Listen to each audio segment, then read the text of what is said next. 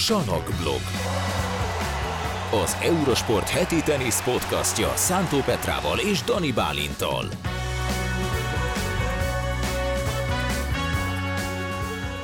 Sziasztok, kedves hallgatók, nézők! Újra jelentkezik a Salakblog Podcast. Szia Petra, üdvözöllek itt a stúdióban ismét. Én is üdvözöllek Egy kicsit fura még, hogy itt vagyunk, nem a, nem most nem a hangalámondóba. Igen, nagyon furcsa. Furcsa, hogy rád, rád kell néznem közben, amikor beszélek, nem, egyébként nem. Szerintem jó amúgy, mert Látják talán az beszélget... Ne, nem azért feltétlenül, nem tudom, hogy ez jó vagy rossz bárkinek is, de, de talán a beszélgetés az ilyen szempontból egy kicsit talán személyesebb, vagy nem is tudom. Lehet, igen, igen. Nem? A nézőknek mindenki, mindenféleképpen. Beszéljünk arról, hogy miről lesz szó most a mai adásban. Lesz szó még egy kicsit a Breakpointról. Taylor Fritz és a harmadik rész kerül középpontba, valamint mindenki beszólt mindenkinek, arról is ö, De nem történt picit. semmi, nem volt Davis Nem. Kupa hét volt, nem volt. ATP torna, és így nem tudtak mit csinálni, twittereztek az emberek. A Davis kupáról nyilván fogunk beszélni, ugyanis a magyar válogatott is játszott, és hát voltak azért érdekes döntések, események azzal kapcsolatban, és végre visszatér a játék, úgyhogy játszani is fogunk. És rettegek már most, hogy ez Nem pontosan kell mi is rettegni, én nyerek. Ja, jó, oké. Oké. Szóval, mivel kezdjük? Hát, Mi volt a szavazás kupa. eredménye múlt Szavazás. Ja, igen, hogy Nadal vagy Djokovic a nehezebb ellenfél, a Nadal a Garroson, Djokovic Melbourneben, és nagyjából 60-40 százalékban végül is Nadalt nehezebb megverni a, a Salakban Djokovicnak még kell nyernie három Ausztrál open hogy ott tartson, hogy esetleg ez 50-50 legyen. Nem tudom, nem tudom. Hm. Hát, ja, lehet. Lehet, azért a 14 az sok. Igen, lehet egyébként, hogy a Garros után már ebből a szempontból egy picit fordul a kocka. Meglátjuk. De valóban úgy tűnik, hogy egyelőre még az a legnagyobb feladat, és kis, kicsit kisebb megverni Melbourneben. Novák Djokovicot, bár ez alapján, a két hét alapján, amit láttunk tőle, ez azért elég nagy feladat volt. De igaz, igazából egyetértek a szavazókkal. Eh, Davis Szerintem kupa? is. Szerintem. Davis kupa. Ugye kikapott a magyar válogatott a francia csapattól. Meglepetés? Őszinte leszek, én végig azt gondoltam, hogy, hogy, hogy 50-50. Tehát, hogy, hogy ezen, a, ezen a párharcon megvan az esélyünk, hogyha mindenki egészséges, hogyha jönnek azok a, azok a bravúrok, amik mindig jöttek az elmúlt években a Davis kupa párharcok során, tehát egy bravúr páros győzelem, vagy mondjuk a második számú játékostól egy bravúr győzelem. Marcitól nyilván számítottunk rá, hogy, hogy ő nagyot fog majd küzdeni, de 50-50-nek tartottam, mert én nagyon erősnek tartottam ezt a francia csapatot. Tehát lehet, hogy, hogy név alapján nem ugyanaz, mint, mint ha mondjuk lett volna egy 8-10 évvel ezelőtt egy, nem tudom, Tsonga, Gasquet, Monfils, uh, Mau, Erber csapat, de ez egy erős csapat volt. Tehát azért Bonzi, azért egy Ümber, akiről mindig is azt mondtuk, hogy egy nagyon tehetséges játékos, annak ellenére, hogy az elmúlt években nem jöttek az eredményei, a Maujék azzal a, a rettenetesen nagy tapasztalattal párosban, ez egy 50-50 dolog. A hazai pálya talán egy-két bravúr, bravúr megoldása segíthetett volna, és igazából volt is bravúr, de, de az egyértelműen kiderült, hogy ha a két egyéni játékosunk nem teljesen egészséges, akkor egy ilyen francia csapatot nem biztos, hogy meg lehet verni. Hozzáteszem, ezen a borításon. Igen, de ezt mi választottuk ezt a borítást. Ö, igen, tehát ez egy, ez egy, ez egy utólag, utólag könnyű okosnak lenni? Nem, nem Azt tudom. mondtuk, hogy én Nyilván mondom. ebben nagyon-nagyon sok minden. nagyon sok minden. Te mit mondasz egyébként? Utólag okos az Utólag ember. okos az ember. Nem, Te hát ugye az ö, 50 százalék az nagyjából úgy nézett ki, hogy az elején 50, aztán Zsombi, meg, Zsombi Mhm, megnyerte a meccsét, akkor, akkor ilyen 60, vagy nem tudom, aztán utána a Fucsó elbukta, ugye, akkor visszaesett 30-ra, aztán megint tudom, ilyen 70, amikor megnyerték a, a Máték a párost, aztán megint ilyen 30, amikor utána Fucsó, és akkor ilyen Én erre számítottam egyébként, hogy ilyesmik lesznek. Nagyon hullámzó volt hullámzó az egész. volt, az, az biztos. Nem tudjuk pontosan, hogy, hogy Marcinak a hátsérülése az milyen szinten befolyásolta az ő teljesítményét. Tehát ha az nincsen, akkor ő hozza mind a két egyéni mérkőzését. Ha, ha nincsen, akkor is kikap szoros csatában? Benne van a pakliban. Ha nem fedett pályás, kemény pályán játszunk, hanem mondjuk salakon játszunk, akkor még egy hátsérüléssel is lehet, hogy nyerni tudtunk volna.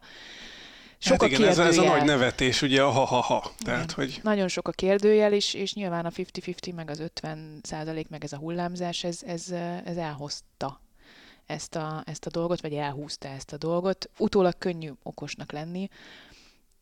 Nem tudom, hogy mi ezt kívülről meg tudjuk-e ítélni, hogy szakmai szinten mennyire születtek észszerű döntések, vagy inkább szívből döntöttek a játékosok és a kapitány? Ez is egy jó kérdés, mert nyilván az is benne van, hogy az ember mondjuk a Davis kupában esetleg egy picit jobban kockáztat amiatt, mert akar játszani és akar bizonyítani, és, és vállal úgy is mondjuk egy, egy tétet, ami nem biztos, hogy vállalható egy rendes ATP tornán. Ez benne van, ez benne van szerintem is. Meg ugye de nagyon nehéz azt mondani kapitányként, hogy hogyha ha látsz egy mondjuk egy sérült játékost, ugye Marcinak volt gondja, ne kerülgessük a forrókását, Marciról beszélünk, hogy Marcinak volt egy problémája, ő azt mondta, hogy azzal kiáll. Ilyenkor, ráadásul volt edzőről van szó, mikor, mikor mondja ezt egy kapitány, hogy megbízik a játékos döntésében, és Marci ugye papíron is, meg amúgy is a legjobb magyar férfi teniszezőnk, tehát mikor mondod azt, te önhatalmulag, kapitányként, hogy szembemész a játékos döntésével, és, és te úgy ítéled meg, hogy, ő, hogy szerinted ő nincs olyan állapotban. És ezt, ezt hogy, hogy határozod meg, amikor ő, az ő teste, ő érzi, hogy mi van vele, te csak a papírokra, vagy a leletekre, vagy nem tudom mikre vagy hagyatkozva meg arra, hogy ő mit mond. És akkor most te azt mondod, hogy kiveszed a legjobb játékosodat, az az óriási rizikófaktor is egyben, mert nem tudod, hogy hogy sérülten hogy tud. Hát ugye majd beszélünk Fritzről, vagy Fritz esetéről, ott sem, ott, ott konkrétan Ákonék azt mondták, hogy ha nem hagyja az Indián Velszi döntőt a francba, hanem kiáll, és még tovább súlyosodik a helyzet, akkor lehet, hogy hónapokig nem fog tudni játszani. És Fritz mégis kiállt, és aztán működött a, a fájdalomcsillapító injekció, és, és tudott játszani. Tehát ez borzasztóan nehéz kérdés. Nagyon, nagyon, nagyon nehéz. nehéz. Nagyon, nagyon nagyon határon mozgott ez a döntés, és nagyon sok összetevős egy ilyen döntés, hogy mit, mit hoz az edző, mit hoz a kapitány. Egyáltalán különbséget lehet tenni a között, hogy te Davis kupa kapitány vagy, de az egyik játékos edzője. Nem véletlenül ez egy összeférhetetlen dolog egy picit, vagy volt edzője nyilván, itt most erről nem beszélünk, de, de, de ezek, ezek nagyon kényes, nagyon pici határvonalak. Hogy mondod meg az első számú játékosodnak, aki ráadásul egy Davis kupa hős, mondjuk ki, mert, mert azért Marci tényleg tett le az, annyit az asztalra a magyar válogatottban, hogy esetleg mondjuk egy picit nagyobb szava legyen az ilyen kérdések meghatározásában, annál is inkább, mert nyilván ő érzi azt, hogy mennyire sérült vagy mennyire Igen, ezt nem. nagyon nehéz kivenni szerintem. Hol tudod elválasztani azt, hogy edző vagy, vagy kapitány vagy? A kapitány az a csapat érdeket nézi, az edző nem biztos, hogy, hogy csak a csapat érdeket nézi, hanem lehet, hogy, hogy más szempontok alapján is dönt. Hogy hozod meg hazai pályán azt a döntést teltház közönség előtt, hogy nem küldöd a pályára Fucsovics Marcit, és mondjuk beküldöd a halálba a második számú játékosunkat, mondván azt, hogy, hogy papíron talán neki még kevesebb esélye van. Nem tudjuk, hogy Marci hogyan érezte magát, lehet, hogy úgy érezte magát, ahogy Taylor Fritz, és erről beszélünk, mert ez egy nagyon jó párhuzam szerintem, hogy hogy úgy érezte, hogy ha a körülmények jól alakulnak, akkor, akkor tud ezzel a fájdalommal úgy játszani, hogy legyen valamiféle esélye. És, és a közönség és majd esetleg kezdve viszi. szerintem nagyon nehéz azt mondani, hogy, hogyha a játékos azt mondja, hogy ő úgy érzi, akkor, akkor nem tudom, hogy van-e egy ilyen egyéni sportákban akkora, hogy mondjam, ak- nem, nem döntő szava, mert nyilván a kapitánynak valamilyen szint, ez egy fura párhuzam, mert ez egy egyéni, egyéni sport, tehát tényleg te vagy ott a pályán, te érzed, hogy, hogy hogy van a tested, de mégis van ott egy kapitány. Most akkor mi a kapitány dolga tulajdonképpen? Vagy feladata, vagy hát feladatkör? Kapitány... Mi az, ami már meghaladja azt? A kapitány feladatköre azt szerintem az adott körülmények között a csapat érdeket nézve a lehető legtöbb esélyt adja a válogatottnak. És ez bizony néha konfrontációval mm. jár. Tehát itt, itt lehet, hogy föl kell vállalni olyan dolgokat, amire mondjuk a játékosok nem örülnek lehet, hogy én is úgy vagyok, úgy lennék vele, hogyha én egy csalak specialista lennék, és úgy érezném, hogy csalakon több esélyem van az adott játékos ellen, mint kemény pályán, de a kapitány úgy dönt, hogy nem azon a borításon játszunk, akkor nekem azt el kell fogadnom, vagy ha van, van konstruktív vagy demokrácia van ebben a csapatban, és nem azt mondjuk, hogy kapitány van és játékosok, hanem azt mondjuk, hogy egy csapat, és mindenki az egyéni érdekeit szem előtt tartva azért megpróbál a legtöbbet kihozni a csapat érdekben is, akkor, akkor hogy döntesz? Ez egy nagyon nehéz kérdés. Én sem tudom, hogy hogy viselkednék kapitányként, hogyan viselkednék játékosként, milyen döntéseket hoznék egy ilyen nagyon különleges helyzetben, mert lehet, hogy ugyanezzel a fájdalommal Marci egy sima ATP második fordulós meccsre, ATP torna második fordulós meccsére nem állt volna ki. Hát igen, ez megint a nem, nem tudjuk kategória és, és a találgatás kategória. Ja, nem, nem tudom. Nem tudom, csak akkor minek van ott ugye annyi játékos. Tehát van, vannak ott még annyira motivált fiatalok, akik lehet, egy zombi is hogy győzött. Ilyen szempontból egyébként, igen, tehát a Zsombi szerencsére egy, egy jó B-terv lehetett volna, vagy lett Neki is, is, voltak, igazából, de neki is voltak utána. problémái. Azt tisztán látszik, hogyha a két egyéni játékosunk nem egészséges, akkor igazából Hát az, akkor az, csökkenti az esélyeket, Persze, és akkor, abszolút. akkor félre kell tenni azt, hogy milyen borításra játszottunk, vagy milyen előzetes döntéseket hoztak kapitányi szinten, vagy játékosi szinten, akkor ezt félre kell tennünk. Nyilván ha egy ideális esetben, ha mind a ketten tök egészségesek, akkor lehet, hogy az sem számított volna, hogy kemény pályán vagy csalakon játszunk, vagy az sem számított volna, hogy Bonzi egy kicsivel jobb, vagy kicsivel rosszabb, vagy Ümber egy kicsivel jobb, kicsivel rosszabb, mert akkor mondjuk akkor meg tudtuk volna nyerni szoros csatában ezt a párharcot. Azt, azt látni kell, hogy ez egy nagyon sok összetevős ö, döntési folyamat egy ilyen, egy ilyen Davis Kupa csapatnak az összeállítása mind a két szinten. És Hát ez biztos, ugye- hogy sok kompromisszummal is jár. Igen.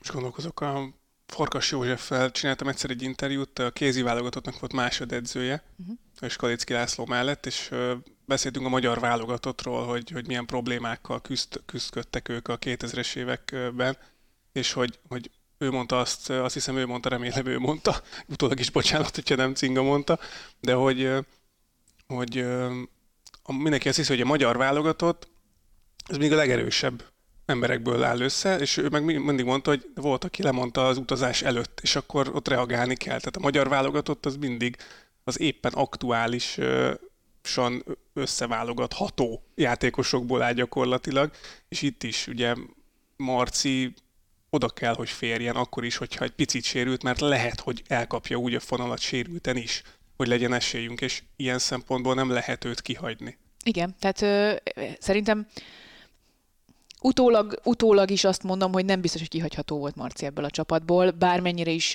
lehet, hogy most ő is így gondolja.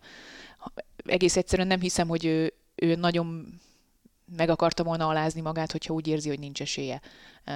Vagy csak becsületből, vagy szívből játszik, hanem, hanem nyilván abból is, de, de, de ez egy nehéz kérdés ab- abból, amit te mondtál, az alapján, amit te mondtál, akkor, amikor mondjuk nálunk van egy, egy élteniszező, tehát egy éljátékos, és a többi azért még nem tart Tehát ott. feljövőben, vagy Feljövőben tanulóban, lévő, igen, tanulóban igen, de lévő, kell nem mondani, hogy van egy top százas, szintkülönbség, Szintkülönbség van. A franciáknál nem volt ilyen ebből között. a szempontból. Ott azért több tehát ott Ott- 60-on ott belül, az első három játékos jobban, 60-on igen. belül van, meg van egy többszörös Grand Slam bajnok páros játékosuk Tehát specialistájuk. papíron azért- megint ott tartunk, hogy ezt a franciáknak simán kellett volna egy kb. nyerni, hanem, de, tehát, de hogy mi tudjuk azt, hogy a Zsombi nagyon jól szerepel nagy közönség előtt, hazai pályán főleg, és a párosok, párosunk is, a Fábi és a Máté is nagyon jól játszottak, és simán, gyakorlatilag simán verték Maujékat.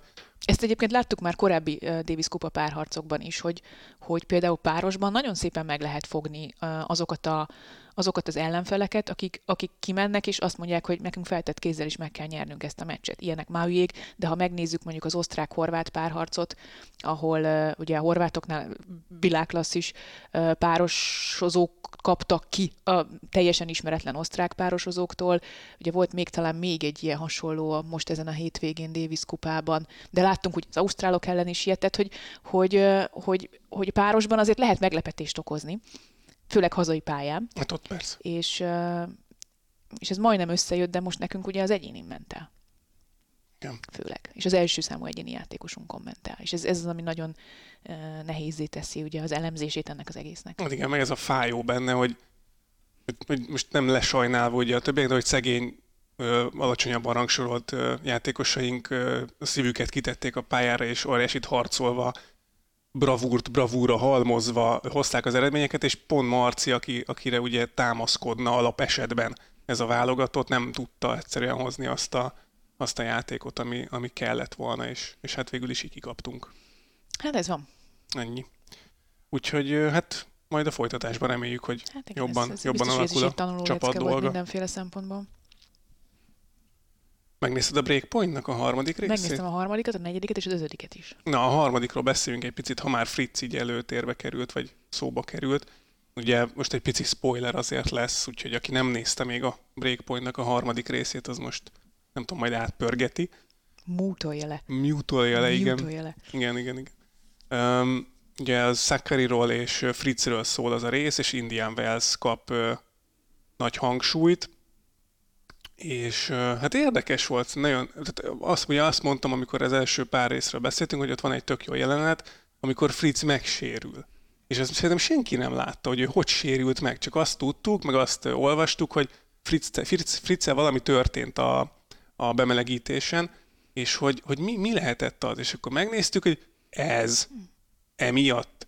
És akkor óriási ködbe burkolózott az egész, hogy most akkor itt mi történt, de az marha izgi volt, hogy beszélgettek az edzőivel, és az edzői le akarták beszélni konkrétan arról, hogy induljon.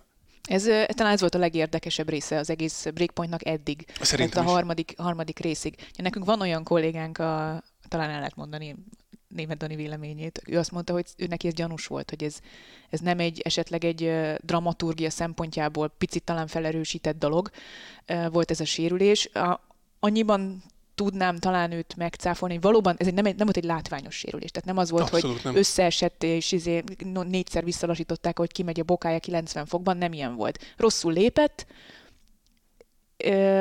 Sőt, és nem is rosszul lépett. Nem is rosszul lépett, egy ilyen oldalmozgás volt. Mert hogy oldalmozgás volt, és én hallgattam vele egy interjút erről, és ott elmesélte egy podcastben, hogy ez nem is, nem, tehát nem, nem akkor történt a sérülés, amikor, amikor a Netflix ezt fölvette, uh-huh. Hanem a Rubio elleni mérkőzésén az utolsó gémben történt egy, egy olyan helyzet, azt hiszem, ha jól értettem, hogy, hogy elindult a tenyeres oldalra, és a fonák oldalra kapott egy labdát, és akkor így vissza akart volna lépni, vagy valahogy ott rosszul lépett, és ott belenyilalt a lábába egy olyan fájdalom, amit soha nem érzett még, azt mondta, és, és kért is ápolást a székbírótól, viszont megnyerte a meccset utána rögtön, úgyhogy nem kapott ott a pályán kezelést, viszont ez egy olyan sérülés volt, hogy így begyulladt neki valami a bokájánál, és, és másnap, másnap ugye, az ugye az edzésen, az első olyan oldalterhelésnél, amikor, amikor úgy kapta éppen a, a, a lába a terhelést, akkor nyilalt bele megint, és azt vette föl a kamera. Így van. Tehát ez egy visszatérőbb dolog volt, és, és egy nagyon sokszor azért, ha belegondolunk most, hogy elképzeljük, hogy ha nem fordul a lábokája, akkor hogy, hogy fájhatott neki annyira?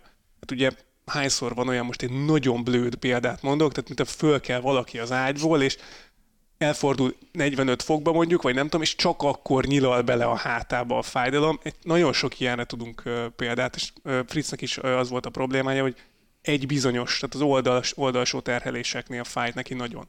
Így van, így van, és uh, tényleg, tehát ez nem volt egy, egyrészt tök jó, hogy a Netflix kamerája ezt fölvette, mert igazából maga a reakció volt szerintem extra. Tehát, hogy az az, ami, ami nekem azt bizonyít, hogy ez egy valós fájdalom volt, hogy utána, utána ő nagyon-nagyon hosszú ideig ki tudta zárni azt, hogy ott vannak a kamerák, és úgy káromkodott, meg olyan szinten megváltozott az egész viselkedés, hogy látszott, hogy ott történt valami komoly dolog, ami az ő esetében az volt, hogy, hogy egy pillanat alatt átfutott a fején, hogy kész, nekem, én véget, tehát nem tudok kiállni erre a meccsre.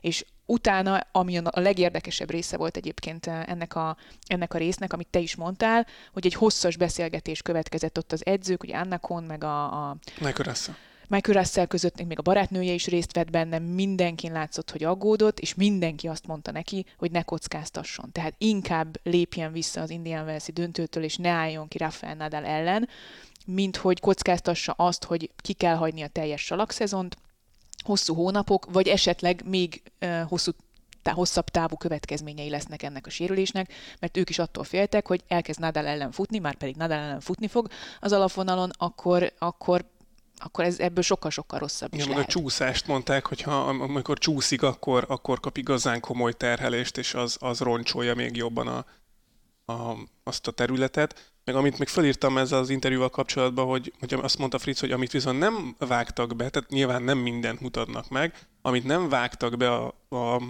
a dokumentum szériába vagy sorozatba, hogy utána felkelt tehát hogy utána felkelt az edzésen, és próbálgatta, és minden egyes oldalsó lépésnél mondta, hogy hát ez, ez, ez nagyon nem, fáj, igen. tehát ez fáj. Igen, ő is azt mondta, hogy 10-ből 9-es a, a fájdalom skála, vagy valami ilyesmit, tudom, valami ilyesmit mondott, és nagyon valahogy... durván fájt neki, és nagyon látszott is rajta. Tehát teljesen megváltozott a, a viselkedése, a szem, a, nem a személyisége, ahogy, ahogy, ahogy kinézett, a, a tekintete, minden. Tehát látszott, hogy te nagyon meg van ijedve, és hogy ez nem egy nem egy olyan dolog, amit ő úgy érzett, hogy ez rendbe hozható, és Rafael Nadal ellen. És tényleg az volt az a pár perc, a, amíg, amíg lamentáltak azon, hogy kiálljon-e vagy nem, az volt szerintem a legérdekesebb és a legösszetettebb Fritz személyisége szempontjából, mert itt ismertük meg, amikor ő azt mondta, hogy nem érdekel, én kiállok, lejátszok legalább egy-két játékot, és ott adom föl, de nem fogok kimenni a pályára, körbeintegetek, és azt mondom, hogy szor, én nem állok ki, és akkor jöhet a diátadó. Tehát egyszerűen nem merte ezt vállalni, Meg és, és jó volt. inkább vállalt egy, egy súlyosabb sérülést, csak azért, hogy hazai közönség előtt, ott azon a tornán, ahol ő azt mondom, hogy felnőtt, de bizonyos értelemben igen, ő ki tudjon állni, és ha más nem, megpróbáljon játszani Rafael Nadal ellen. Az nagyon jó volt az a mondat, amikor, amikor mondta, hogy az most már nem tudom, hogy a sorozatban mondta, vagy az interjúban, de hogy ha nem állt volna ki, akkor egész életében ezen a meccsen gondolkozott volna, és azért ez derékba tud törni egy, egy pályafutást, hogyha valaki mindig visszanyúl egy-egy olyan döntéséhez, ami, ami, amit úgy érez utólag, hogy rossz volt, és nem próbálta meg, uh-huh, és azon, azon adja a folyamat, hogy jó, de hogyha ott, és akkor utána, és tehát, hogy ez nagyon összetett dolog. Ez nagyon összetett dolog volt, és itt látszott egyébként, hogy Fritz ezt mennyire akarta, bármennyire is nekünk. Inkább az jött le az ő személyiségéből az elmúlt néhány évben, hogy ő egy kicsit ilyen, nem azt mondom, hogy, de nem az a Rafael Nadal küzdő típus, vagy nem az, aki Nem minden áron akar. Igen, tehát nem volt látványos ez. De ezek szerint ez nem feltétlenül külső dolgokban keresendő, hanem ez egy belső, belső harc is magaddal, amikor azt mondod, hogy, hogy én akkor is kiállok, hogyha hordágyon visznek le, és utána nem tudok Wimbledonig meccset játszani. Apropó hordágy, meg, meg belső harc, nem felejtettünk el valamit? Meg a breakpointosok? Mármint, hogy mit? Dehogy nem. Mit? Hát Rafael Nadáról egy büdös szó nem esik, hát Ja, ja, ja, ja. fáradásos bordatöréssel állt ki a döntőre, és ebből mi semmit nem tudunk meg a, a sorozatba. Hát én ez olyan, olyan szinten fölcsesztem az agyamat, hogy lehet ilyet csinálni? Most komolyan, most nem azért, mert Nadal, de érted? Tehát ez Jó, a hát nem kontextushoz volt, ez nem kell. volt főszereplő, nem volt szerződésben, Hát de nem voltak könyörgöm, kamerák. amikor Igen, az van, ezt hogy a kontextusba kellett Fritz, volna hogy a. Fritz ilyen, i- ilyen izés sérülés, úristen, nagyon fáj, mit tudom én, és utána mutatják a Nadált, és egy fél mondatban nem fér be, hogy egy narrátor szöveg, hogy Rafa Nadalnak sem volt egyszerű helyzete, hiszen ö, a bordájával voltak problémák. Minimum ennyi. E, De igen. Semmit nem tudunk meg abból, hogy a másik oldalon, itt, és akkor Fritzet nyugodjál, emeljük, de te tényleg olyan szinten föl tud húzni meg Nem, ez, is. ez pont, pont ezt akartam egyébként felhozni, hogy, hogy azért is látszik, látszódik utólag, hogy ez egy jó döntés volt, és itt megint visszakanyarodhatunk a Davis kupára és arra, hogy Marci azt mondta, hogy ő nem százszázalékosan is kiáll, mert nem tudod, hogy a másik oldalon mi van. Igen. És oké, okay, papíron azt gondolod, hogy ezzel a sérüléssel, úgyhogy nem tudok oldalirányba mozogni, nem tudok kitámasztani, nem tudok Rafael Nadal ellen, aki nem kapott ki még abban az évben, semmi esélyem nincsen, semmi. Tehát én, én, én úgy érzem, hogy Fritz azért állt ki arra a meccsre, hogy becsületből kapjon egy 6-1-6-0-át. Semmi másért. És de nem tudhatta ő sem, mert Nadálék semmilyen szinten nem kommunikálták, és Nadal körül nem volt Netflix kamera, ami alapján én egyébként emlékszem rá, hogy olvastam a meccs előtt, mert én közvetítettem azt a meccset a Twitteren, hogy Fritzel van valami gond, és neki van valami sérülése. Szó nem volt arról, hogy Nadalnak bármiféle Igen, problémája utólag lenne, és derült ki. utólag derült Igen. ki. És nem tudom, hogy azért, mert utólag vizsgálták Nadált, és neki valami fáj, de neki mindig fáj valami, ezért igazából nem is érdekelte, kiállt, vagy, vagy csak nem akarták elmondani, de itt derül ki az, hogy, hogy ezeket a döntéseket azért is kell meghozni, mert nem tudod, hogy mi van a másik oldalon. És Bizony. lehet, hogy te sérült vagy, de a másik lehet, hogy még jobban sérült. És akkor van esélyed.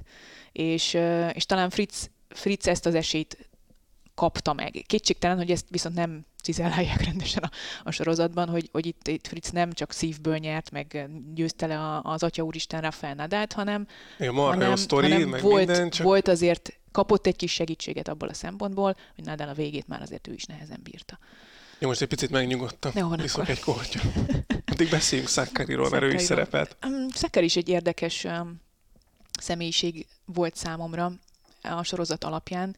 Én, én nekem az volt talán a legmeglepőbb ebben az egész uh, történetben, hogy ő mennyire görcsösen akar. Bocsánat, nem, ez nem, mert ezt tudtam róla. Tehát én nekem mindig is ez volt a, az érzésem Szakkarival kapcsolatban, hogy egy picit görcsösen akar, és ezt el is mondja egyébként, hogy hogy, Valami hogy ez nem jó, ez túlságosan akar túlságosan akar, és nem jó. Számomra teljesen meglepő volt, mert ugye itt görögből fordították nekünk a káromkodásait, hogy ő milyen szinten tud alázni kifelé, hogyha nem mennek úgy a dolgok. És erről az edzője is sokat beszélt, hogy, hogy vannak pillanatok, amikor nem megy neki, amikor kinéz rám, én hátradőlök, és kapom az ívet. Tehát kapom az ívet, nem is beszélek görögül feltétlenül, né- vagy nem tudom ki, van, aki nem is beszél Igen, a igen. csapatában görögül, de kapja az ívet, és ugye nekünk lefordították azt, hogy miket mond Szákari, és azért nem egy, hogy mondjam, nem egy kultúrát formában tudja kifejezni a, a frusztrációt, amivel semmi gond nincsen, mert annyira magunkra ismerünk szerintem, vagy legalábbis én biztos így viselkednék a teniszpályán, de, de számomra ez is egy picit ilyen, ilyen kettős személyiség volt ebből a szempontból, és nem tudom, hogy ezt le tudja győzni Szákkari majd.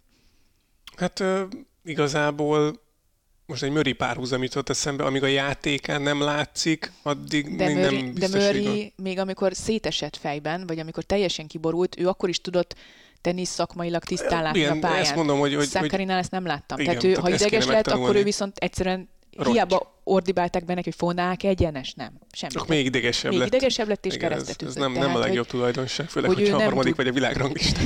Igen. Igen, tehát én er- er- erre vagyok kíváncsi Szakari pályafutásában, hogy ezt, ezt, ezt az akadályt, mert nála ez az akadály, mert nem az erőléte az akadály, nem a, a tenisze, nem az akarata, semmi, ez az akadálynál, hogy ezeket, Mhm. ezt hogy tudja majd legyőzni. Ami ne- nekem még érdekes volt ezzel kapcsolatban, hogy ugye mondta, hogy 7-8 dönt, negyed, vagy mi az elődöntőt bukott el az előző szezonban, és utána megnyerte az elődöntőt Indian Wellsben, és ott átszakadt benne egy olyan emocionális, érzelmi gát, ami, ami, ami szerintem rányomta a bélyegét a döntőjére, Döntőre, mhm. és ezt ő is elmondta, de hogy, hogy ez milyen érdekes, nem, hogy, hogy valakit, tehát van egy ilyen óriási nagy ö, küszöb, amit ha átlépsz, akkor, akkor megkönnyebbülsz, és azzal, azáltal, hogy megkönnyebbülsz, már nem oké, hogy olyan éhes maradsz, de, de mégsem, mert, mert azt, amit le akartál győzni, azt az elődöntős küszöböt, azt már átlépted, és az, mondta is, hogy ott annyi energiája elment, uh-huh. gyakorlatilag, hogy az meglett, és hogy, hogy, hogy most mit, mit is ért el, és Sontek ellen így nem lehet a döntőben. Nem lehet, hogy ez azért van, mert nem jól állított föl ilyenkor a célokat? Tehát, hogy, hogy Szakkarinál egész egyszerűen a cél az volt, hogy jó, elveszítettem 7 vagy 8 elődöntőt, persze, igen, köztük egy Garosz elődöntőt meccslabdáról, ami nem egy, nem egy könnyen feldolgozható dolog, hogy akkor azt mondtad, hogy nekem a következő célom az, hogy egy elődöntőt végre megnyerjek. De Igen, hogy nem ez- ennek kell lenni a célnak, Így hanem van, annak kell lenni a célnak, hogy én minden meccset meg tudjak nyerni, és akár elődöntőben játszom, akár egy döntőt játszom igaz Siontek ellen, az is egy cél legyen, hogy ott jól játszak. Tehát, hogy ez is lehet, hogy, hogy egy picit talán túlságosan is hiányzik az önbecsülés Szákkariból, hogy neki ez volt a legfőbb célja, hogy Hát megnyerjen neki egy elődöntőt? az akkori, akkor még igen, és ezt ilyen rövid idő alatt, ugye élete legnagyobb meccsét játszotta akkor, az volt az első ugye ezres döntője, ugye. Uh-huh, uh-huh. És, és igen, ott szerintem már elérte azt a célját, hogy, hogy végre a démonját legyőzte, és hirtelen ott tartott, hogy mit tudom én, szett hátrányban van, tehát hogy a döntőbe, tehát hogy annyira, annyira közel vannak ott a dolgok, hogy ezt fejben nehéz rendbe tenni, meg, meg nem tudom, elrendezni a gondolataidat, tehát ez tényleg borzasztó Nyilván összetett. e- egy ilyen gátnak a leküzdés az azt szerintem sokkal nagyobb energiát követel, és ez a, ez a fajta energia, ez már Sionteknél bőven föl volt használva. Tehát ő ezt már bőven megcsinálta, és valószínűleg pont ezért volt ennyire egyenlőtlen ez a finálé a végén, de, de nagyon érdekes egyébként, és, és én nagyon kíváncsi vagyok egyébként Szákkari útjára, hogy ezt, ezt hogyan tudja maga kis eszközeivel uh, legyőzni és tovább lépni ebből, mert hát azt látjuk, hogy, hogy vannak emberek, akik ezeket a helyzeteket sokkal jobban kezelik. Vagy azért, mert ad, olyan adottságaik vannak, amivel jobban tudják ezeket a dolgokat kezelni, vagy azért, mert, mert eleve messzebb vagy hosszabb távon gondolkoznak. És nekem egy picit ez ilyen szempontból egy, nem azt mondom, hogy szűk látókörű volt, nem, ezt akar, nem is azt akarom mondani, hogy korlátolt volt, de egy picit talán a becsvágy hiányzott nekem e, e, Szakkariból ezekben az időszakokban, és ha ez egy picit előrébb lenne, egy picit többet tovább gondolkodna, egy kicsit nagyobb távlatokban gondolkodna, akkor lehet, hogy simán játszott volna ő már Grand Slam e, elődöntőt, vagy döntőt is. Uh-huh. Lehet, hát mondjuk lehet, hogy ő nem használ analitikát. Nem használ analitikát. Te használsz analitik- analitikát? Én nem használok analitikát, de Szabalenka igen. Uh-huh. Erről Nánási Tóni, Nánási Antal írt a cikk, honlapon, igen. olvassátok el, mert, mert tényleg érdekes. Felét nem értettem, de jó. Hát igen, ez egy, ez egy újdonság picit, vagy má- már annyira nem, tehát ezt, ezt használják már sportágakban Hát ez többen például is. NFL-ben már abszolút régóta bevett szokás, sőt egyébként gyakorlatilag van, vannak magyar szakemberek is, akik dolgoznak ilyen cégeknél, és NFL csapatok ezeket a analitikai elemzéseket már gyakorlatilag beépítették a, a felkészülési edzei, edzői meg stratégiai terveikbe, de teniszben azért ez ritka. Lehet, most nyíltan elmondták Szabalenkáik, hogy nem tudom, 9000 óra, vagy nem tudom hány ezer óra van, meg videózás, meg, meg elemzés amögött, hogy Szabalenka ideig eljutott. Nem véletlen szólt ki a csapatához a döntő után, hogy ez van annyira a te, vagy ti sikeretek, mint, mint az enyém. És ez érdekes, hogy, hogy mennyire függ, vagy mi függ attól, hogy most valaki kielemez dolgokat, meg mit elemez pontosan, ugye ezt, ezt mondjuk nem tudjuk, de hogy, hogy hány, hány videófelvétel, meg vagy az ellenfél videózása is benne van, ugye a saját szerva elemzések, minden benne van ebben az analitika témakörben.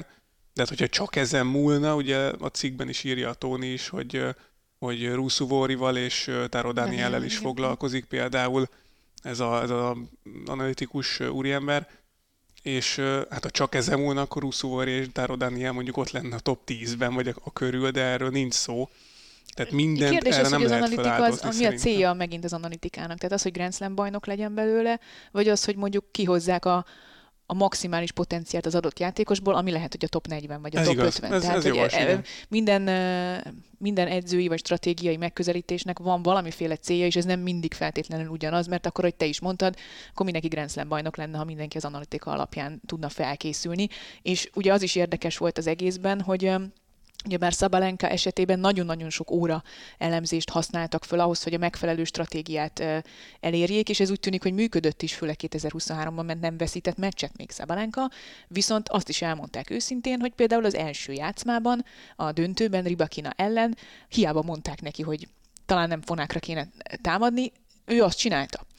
Tehát, hogy egész egyszerűen ez a játékoson is múlik, a játékos Persze. állapotán, a játékos tiszta fején is múlik, meg aztán utána az akarat erején, illetőleg, és erről nagyon sokat beszéltünk szerintem az előző podcastben, a váltási képességen. Tehát ki az, uh-huh. aki a pályán, ha baj van, vagy nem az igazi a játék, akkor tud váltani. És ez nagyon-nagyon ritka, és Szabalánka esetében lehet, hogy ez az analitika segített abban, hogy ő képes volt a második játszmára váltani, mert eszébe jutott, vagy mondták neki kívülről, nem tudom pontosan, de, de, de tudott váltani stratégiailag, ami aztán végül elvitte őt a győzelemhez. A coaching az már a VTL-nál régebb óta van, és, és az, hogy ha valaki ennyire jól tudja használni ezeket az elemzéseket, az óriási előny lehet azokkal szemben, akik nem jutnak ehhez hozzá, vagy, vagy egyszerűen úgy gondolják, hogy ez nem elég fontos. Érdekes egyébként, hogy ez egy, egy analitikának mikortól van értelme, ha van már 9000 órányi um, anyagod a játékosról, vagy, vagy vannak olyanok, akiknél egy-két meccsből is meg lehet egy csomó mindent állapítani, és lehet javulni, ha elmondod az alapvető fontosságú dolgokat, vagy van, akinél 9000 órányit kell elő, ö, elemezni, vagy van, akinél egyáltalán semmilyen szinten nem működik, mert annyira intuitív módon játszik, hogy le se szarja már elnézést azt, hogy mit Igen. mond az edző. És vannak ilyen játékosok, akiknek mondhatod az elején, hogy figyelj, ezt oda, erre, ez kimegy és csinálja, amit akar. Ez is egy nagyon, ugye erről Köves Gábor beszélt sokat abban mm. a mhm. podcastben, amikor az edzőségről, illetve az edzői feladatról és szerepkörről beszéltünk, hogy, hogy ez játékostól is függ. Ha már játékostól is függ, mindenki beszól mindenkinek. Nagyon szépek az átkötéseid, bassz. Köszönöm szépen. gyönyörű. gyönyörű. Cicipász, Kirios tovább folytatja a cica, cica harcot, cici harcot. Kirios, nem tudom. szóval. Ez jó lesz címnek. Ez jó lesz, igen. Cici harc Kirios és Cicipász között. Um, illetve Bártóli mondta azt, hogy ő nem látott még olyat, rüdes, rüd, rüdre húzta ezt rá az egészet, hogy valaki dob egy Grand Slam tornát az év elején, mert hogy, hogy felkészülés van, és uh, annyira nem érdekli, és tudja, hogy, uh, hogy uh, hamar ki fog esni, és ezért nem is érdekel, érdekli annyira. Szerintem az egy dolog, hogy Bártóli ilyet nem látott, és lehet, hogy ilyet nyilvánosan senki nem is vallott be, ettől még szerintem van ilyen. És egy picit visszakötnék arra, nem azért okosnak akarom magam mutatni, de visszakötnék a múlt heti podcastünkre, amikor arról beszéltünk, hogy egy első Grand Slam döntő után a következő Grand Slam tornán jól teljesíteni, jó, Rüdnél ez a második volt a US Open, de a következő Grand Slam tornán jól teljesíteni, az mindig nagyon nehéz. És néha nem baj, hogyha valaki ezt feláldozza, hogy aztán arra a Grand Slam tornára, ahol talán már van esélye, a Roland Garros Rüd esetében, ugye ahol tavaly döntőt játszott, és ugye mégiscsak salak specialista, még jobb legyen a felkészülése. Üm, én azt mondom, hogy, hogy nem biztos, hogy ez teljes mértékben hülyeség volt Kasper Rüdéktől. Hát igen, meg ezt utólag nem, nem fogjuk tudni megmondani. Furcsa egyébként. Furcsa, egy tavaly igen, mert... két Grand Slam döntőt játszó játékostól, meg hát ismerjük Rüdnek a hozzáállását. Furcsa ilyet. Én nem hiszem, hogy dobta, inkább szerintem megértették vele, vagy ő maga belátta azt, hogy hosszú távon lehet, hogy, hogy inkább föl kell készülni rendesen a, a salakszezonra. Uh-huh. És az, hát az hosszú távon többet hozhat. egyet Dél-Amerikában. Ezt ne felejtsük el, igen. Neki nem volt gyakorlatilag uh, holt szezonja. Nem. Ez uh, valószínűleg ez egy, ez egy tudatos döntés volt. majd kiderül, az idő megmutatja, Persze. hogy ez Csak egy jó igen, döntés ez volt, külső de- szemmel fura lehet, hogy Fura, igen. valaki egy felkészül, egy bemutató torna, nem tudom, sorozatot választ inkább egy Grand Slam torna helyett. Ennek biztos, hogy megvoltak a, a, az okait. El tudom képzelni, hogy egyébként Kasper Rüd ezért edzett éveken keresztül ingyen Rafael Nadal akadémiáján, mert megígérte neki, hogy egyszer majd lesz egy ilyen hónap. Az is lehet, hogy azt mondták, hogy figyelj, Ausztráliában te eddig még nem teljesítettél jól, áldozzuk be, és csináljunk egy rendes, ha már kimarad decemberben az alapozás, nem tudom ez egyébként, hogy milyen szinten marad ki, lehet, hogy teljesen kimaradt, azt most megcsinálják Rudék, ő nem is vállalt Davis kupát, ugye? Azt hiszem Ha nem. jól láttam, hogy nem is játszott. Tehát tök lehet, hogy ezt most megcsinálják, és kapunk majd egy 2.0 Kasper Rüdöt a salak szezonra, mert ott kell pontokat védenie. Hát ez majd meglátjuk. Kyrgios Én azt mondom, hogy nem biztos, hogy ez így utólag nem, vagy előleg, megelőlegezve nem biztos, hogy rossz döntés egyébként. nem, mert ez mindig, mindig az idő dönti el ezt, Vagy hogy lehet, hogy tudta, hogy Djokovic úgyis verhetetlen, akkor meg Ennyi. Lehet, izé, ne kapjak Ennyi. tőle egy 6 1 6 0 az ciki, akkor inkább kikapok egy Jenson Brooks-pitől. szép.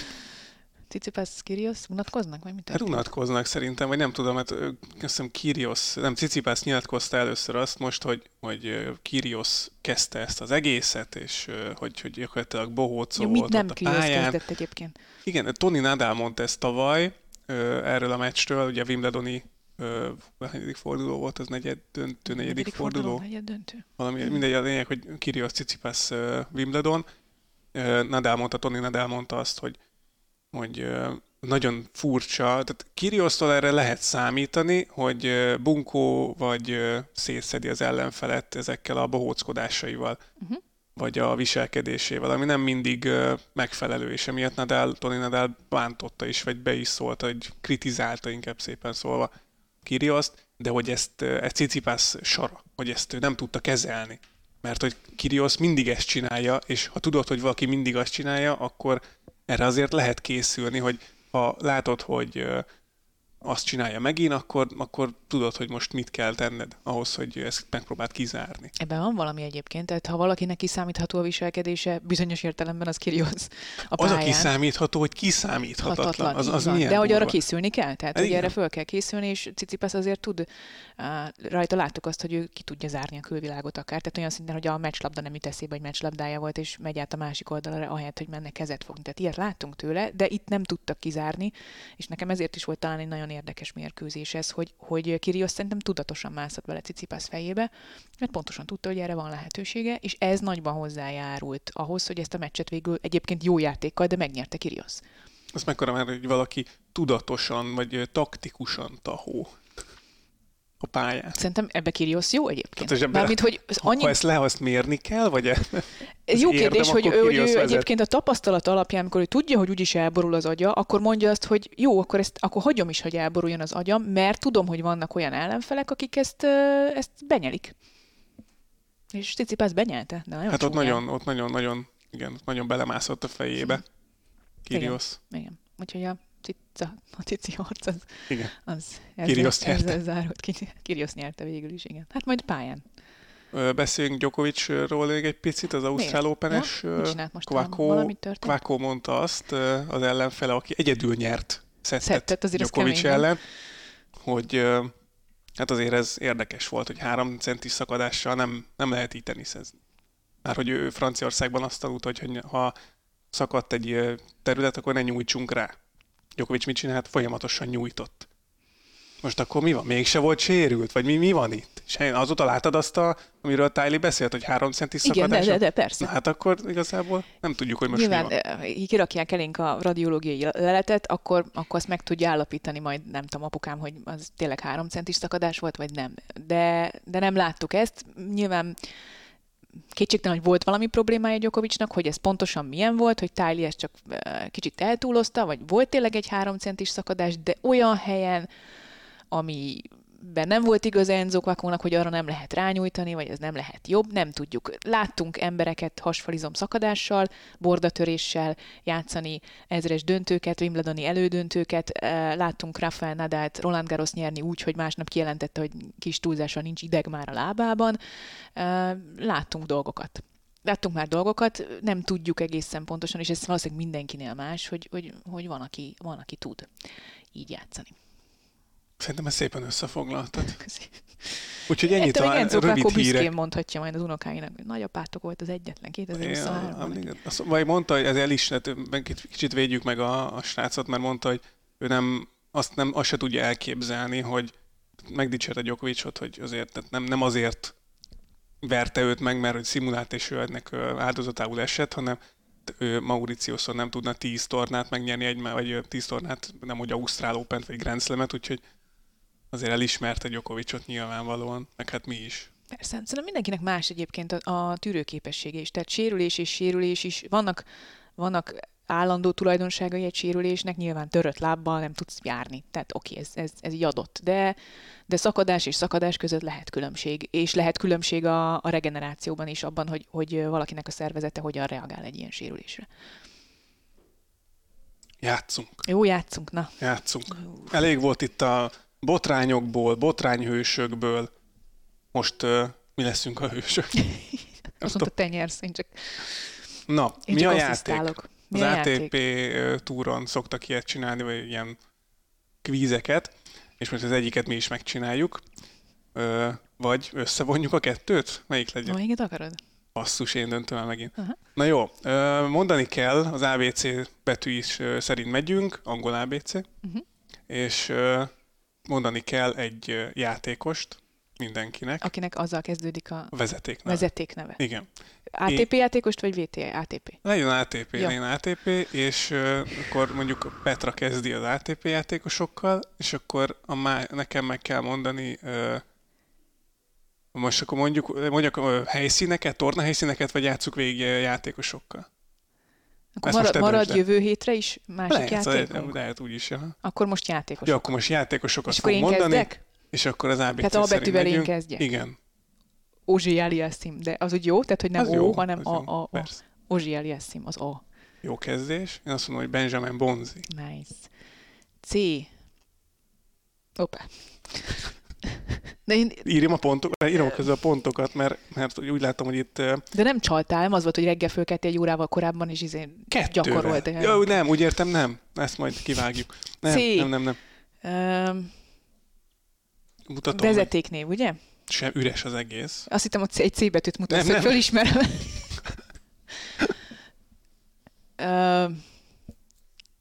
Ó, oh, majd gondolkozzál D-n. Tehát azon nem nagyon kell. Basszus, tényleg. C. Cicibász. Nagyon jó. De ezt, ne, ezt nem fogadjuk. Nem, mert a magyar átírás szerint C, de... Ja, angolát. Angol, Angol, tehát, angol, tehát a, a angol. cicipász tényleg számít. Basszus. Uh, Csorics, az most akkor minek Jó, számít? Jó? azt, azt jó, azt Jó, elfogadjuk. Akkor én mondjuk, ö, mondjuk Gyokovicsot Jó, mondom. szép. B, C, D, E. e Christopher Eubanks. Az számít? Ah, persze, okay. persze, persze, hát úgy írja. F, um, visszavonult ér, Nem. Egyből, akkor egyből tud. Fonyini. Ja, tehát a Fucsovics Marci esetben se, eszedbe se jutott. Ezt nem mondtam, Ja, jó. oké. ezt nem mondtam. G. Christian Garin. H-val Hugo Amber. Nice. Mi jön most? I? I. Meg kéne nyitni egy ABC-t.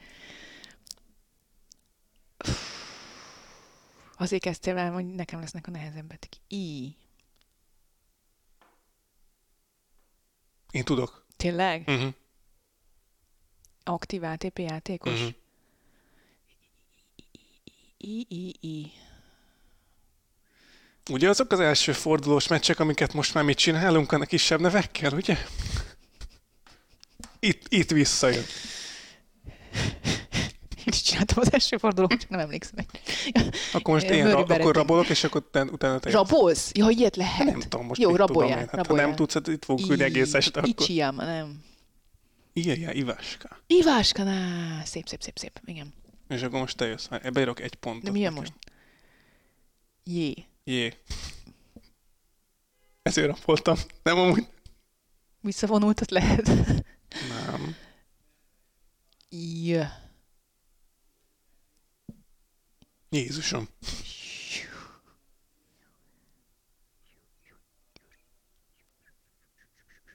Jerzy Janovics jut eszembe egyébként, de ő visszavonult, ha jól tudom már. Tehát párosban Mhm. sem játszik. Um,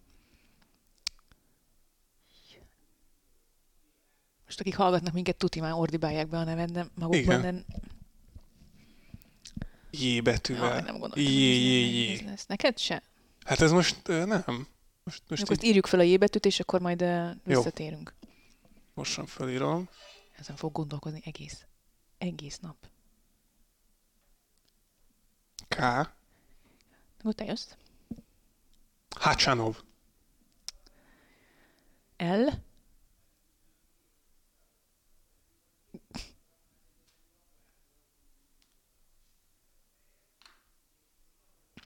Ez nagyon nehéz.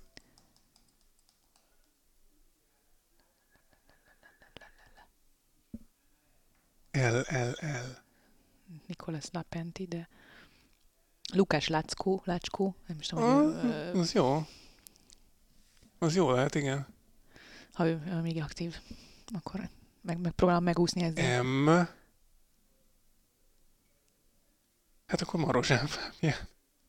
Szép. N. Brandon Nakashima. O. Oscar Otte. Hm. P. Uh-huh. Um,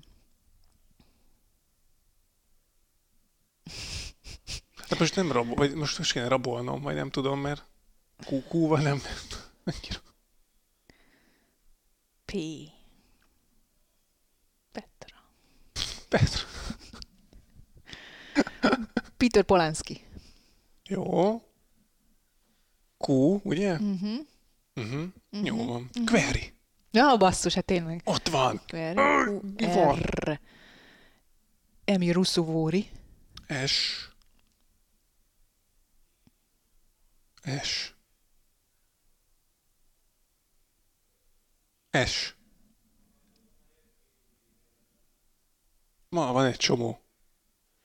Bálint. Bálint. Tedd össze magad. Um, Nem már, neked sem jut eszedbe? nekem van egy. Neked van? Tud, lophatok? Nem? Várjál, várjál. Úristen. Nem már. Jó. Nem, most nem, nem fog, nem fog tudni. Dennis Sandgren. Biztos van még más. Na mindegy. T. T-vel. Most már fölírom neked a pontot, csak hogy korrektek legyünk. Eddig Yink nem volt, ugye? Uh-huh. Ö, T. T. T. Tomics miért nem játszol, basszus? Cicipász. Jó, oké. Jó, oké. Cicipász. Mi jön utána? U? Nem? Oké. Okay. De majd most meg kell néznem az ABC-t. Annyira zavarba vagyunk, majd nem tudjuk. Az jön, azt hiszem. Jó, hogy ezzel foglalkozunk. Uchiyama. Szavakkal. Nem, nem tudom, miért ez az Uchiyama szó, ez miért jut eszembe mindig. U... Ugo. U... U betűvel, Jézusom. Néma hát kéne, nem? Olyat kéne, ami néma ház. Lehetséges? Nem. Miért nem? Ja, kiejtett. Ú, utállak ezért a Ó, játékért. utállak. Jó, Ezt akkor ne- a jét és az út félre tesszük. Jó. Várjál, csak akkor elkönyvelem ezt is. Azt mondja, hogy ha ti tudtok, majd írjátok meg. De be, mindenképpen. Hát ti hányat tudtatok? Na, Lehet, hogy nem nekem kéne könyvelni. Ú, te jössz? U után jön a V. Sima V. Hát Michael Venus jut eszembe, de ő párosozik, nem? Hát, Mondjak mást. elfogadom, hogy Nincs is kell. más. Elfogadom, hogy kell a Venus, Michael Venus-t. Dupla vét, most én mondjam, jó, nagyon, nagyon, Mhm. nagyon jó, nagyon jó. Az viszont tudok. Igen? Mm. Mert ez, ez, ez nem, nem gondolkoztam, de hogy, hogy eszembe jutott, hogy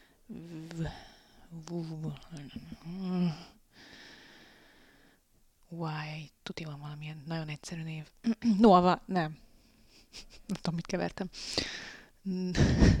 Noah Weil. Carter dokja vészhelyzetben? Miért? Jézusom. Carter doktor. ezt is nem tudom, mi jutott eszembe. Dupla V.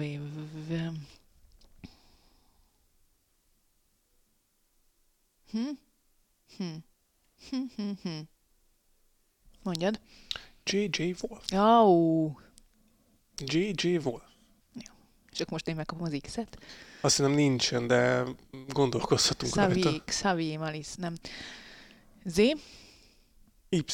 Y? Y-nal tudsz? Hogyne.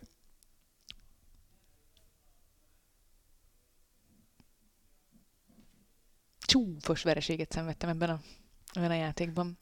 I- I- Ja, Janik, nem. Juan, Juan, Yuri, Ju... Valami... Koreai. Nem, nem. Nem koreai. Mondjad. Mikael Imer. Á! Mikael Imer. Uh-huh. Z. Van de Zand Skulp, az számít? Az. Ah, Hát végig az a... Jó, mert V vagy hát vagy nem tudom. Z, Nem nem, tudom, ezt hogy- tudom. Gianluca Zambrotta, nem tudom. Zambrant. Micsoda lezárás. Hát ezt nyertem. Hát ezt nyerted, igen, ezt nyerted. Az éve mondjuk én sem tudom. Igen. Mert ilyen, még egy Z találjunk. Talán scoopon kívül. Biztos, hogy van. Mondta, és a narrátor, narrátor Mondta, megszólal, igen. de nem volt De nem volt. De mégsem volt. Nem született még Z betűs. Z-vel kezdődő Zlatán. No. Én befejeztem. Nem, nincs, nincs, Jét kell, jét kell találnunk, és ez, ezen fog gondolkozni. Jét Ezt kell találnunk, és mit? Kút még? Vagy nem? J, U az meg volt. és ö, Z. J, U és Z. J, U és Z. Jó, oké, ezeken gondolkozunk. Gratulálok. Köszönöm szépen. Szép volt. Nem történt meglepetés. Jövő héten majd Hoztam a kötelező. hoztad a kötelező. Hát ez szép volt. Na, hát szerintem zárjuk is le, mert ez nekem csak egy vergődés volt ez az utolsó 10 perc, hogy elegánsan kilépnék ebből az egészből. Akkor köszönje. Én köszönjek el, hogy igen. egy ilyen megszégyenült vereség. Gratulálok Bálint a győzelmethez. Frissebben kezdted ezt a hetet, mint én. Úgy látszik már tényleg nem vagy másnapos, úgyhogy uh, köszönjük, hogy itt voltatok, és uh, jövünk vissza jövő héten is még izgalmasabb témákkal. Igyekszünk. Még kevesebb nyökögés. Sziasztok! Sziasztok!